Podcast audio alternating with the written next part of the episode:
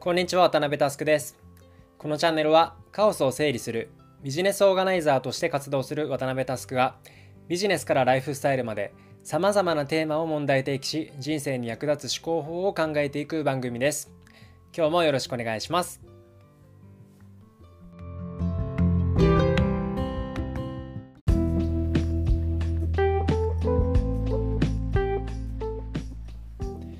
今日は、えー、信頼をテーマにいろいろ話を展開していきます。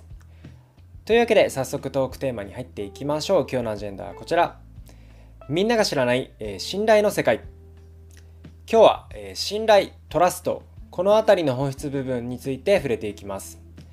えその一環で冒頭、今ではすっかり市民権を得たシェアについて話していこうと思います。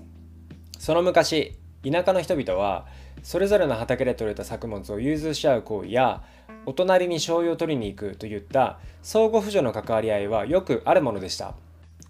現代のシェアといえば皆さん何が思い浮かぶでしょうか？例えば、えタクシーのシェアであれば Uber 宿のシェアなら Airbnb 服のシェアならエアクロゼット。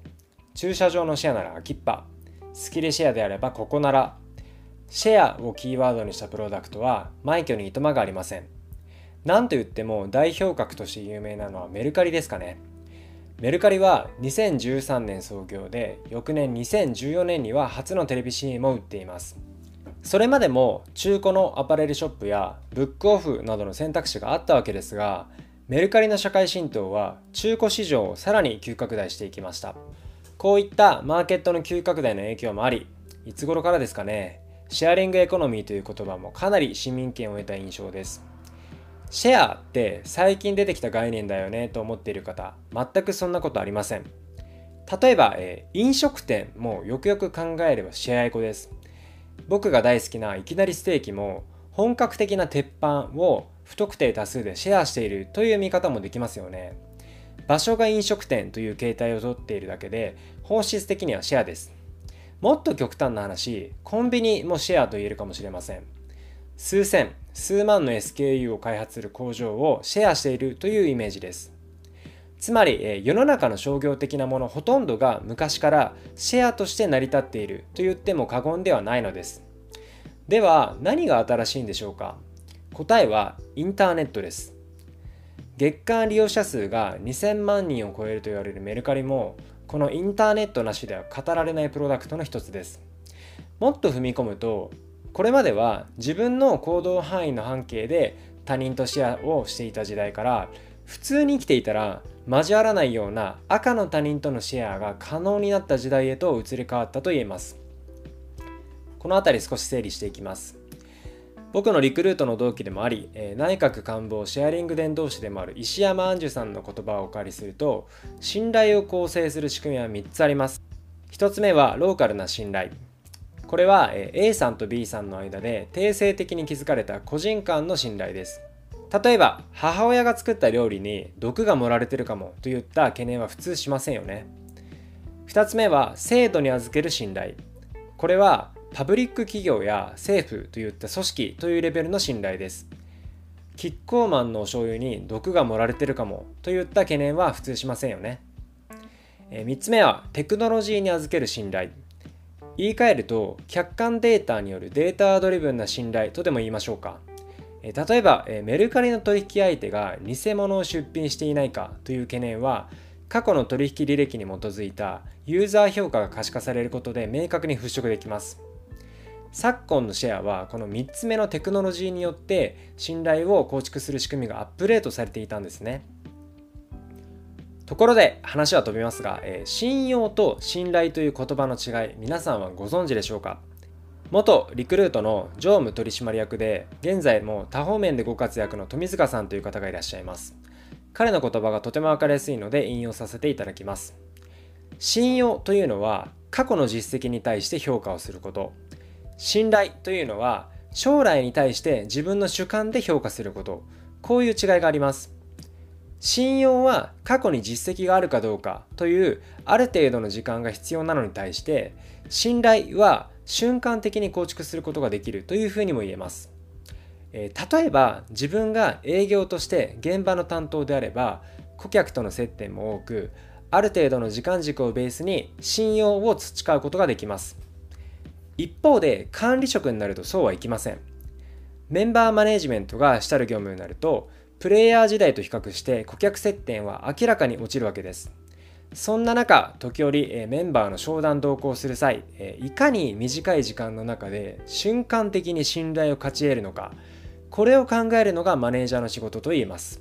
あまり多くを語らずとも初対面の人に信頼をしてもらえるマネージャーこれが理想の管理職と言えます。また、信頼関係というのは相互関係というのも重要なポイントです。自分が相手を信頼していないのに相手から自分を信頼してもらうことは叶いません。人は個人の能力差はあれど必ずその人にしかない強みや素晴らしいポイントがあるものです。そこを短い時間で見抜き、えー、まずは自分が相手を信頼すること。真の信頼関係はここから始まるんですね。話を、えー、シェアの文脈に戻すとテクノロジーによる信頼とはつまり客観的な過去実績を可視化することで信用を可視化しこれから発生する未来の取引に対して誰しもが赤の他人を瞬時に信頼する判断ができる仕組みを発明したんですね。こういったテクノロジーの発展によって信頼構築の仕組みがより広範囲に及ぶことで僕らの生活にどんな影響があるのでしょうか、えー、まずはですね所有の概念が大幅に変わると思っています。知り合いの Gen Z いわゆる Z 世代の人が言ってたんですが、えー、新品で2万円する服を買う時にワンシーズン愛用した後にメルカリでいくらで売れるかまでセットで考えてるそうです。過去の類似商品の販売履歴を分析し資産価値をラフ見積もりし仮にそれが1万円で売れる資産価値があるという判断になるとたとえ新品で2万円の値札がついていたとしても実質50%オフで買うのと同義だというふうに言うんですね。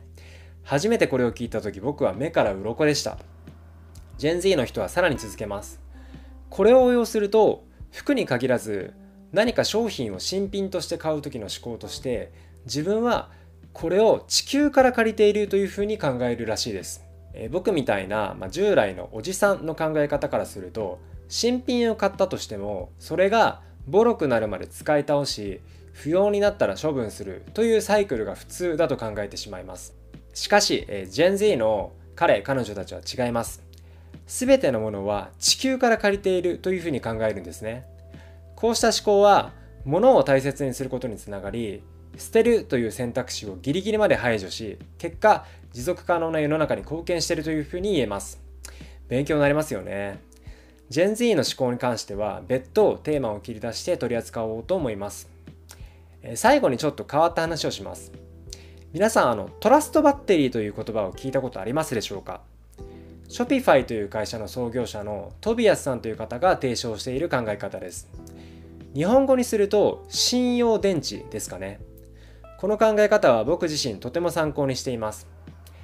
例えば、えー、皆さんスマホの電池残量が何パーセントであれば安心できますか？答えは一つではないですしシチュエーションによっても変わってくるはずです。例えば、え、僕の感覚だと駅前のコンビニにサクッと行く程度であれば電池残量が20%切っていても全く問題ないですしこれから1日外出するという時に20%切っていたら大問題です。これが、え対人関係の信用を図る時にも同様だということなんですね。相手を信頼するのに必要な信用残高というのは個人によって違います。一概にこの成果を上げたから万人から信頼されるという絶対的な基準は存在しません。また一つの小さいタスクを依頼するのと大きなプロジェクトを任せるのとでは必要なトラストバッテリーも大きく変わってきますよね。この観点を持って常に対人関係に臨む必要があります、えー、僕はですね口ばっかり動かすコンサル上がりの人が苦手です。巧みに横文字を駆使しどんなに頭がいい感を出していても、え、僕としては逆にトラストバッテリーを下げる要因にしかなりません。皆さんはいかがでしょうか？今日は、え、信頼をテーマにいろいろ話してきましたが少しでも何か参考になっていれば幸いです。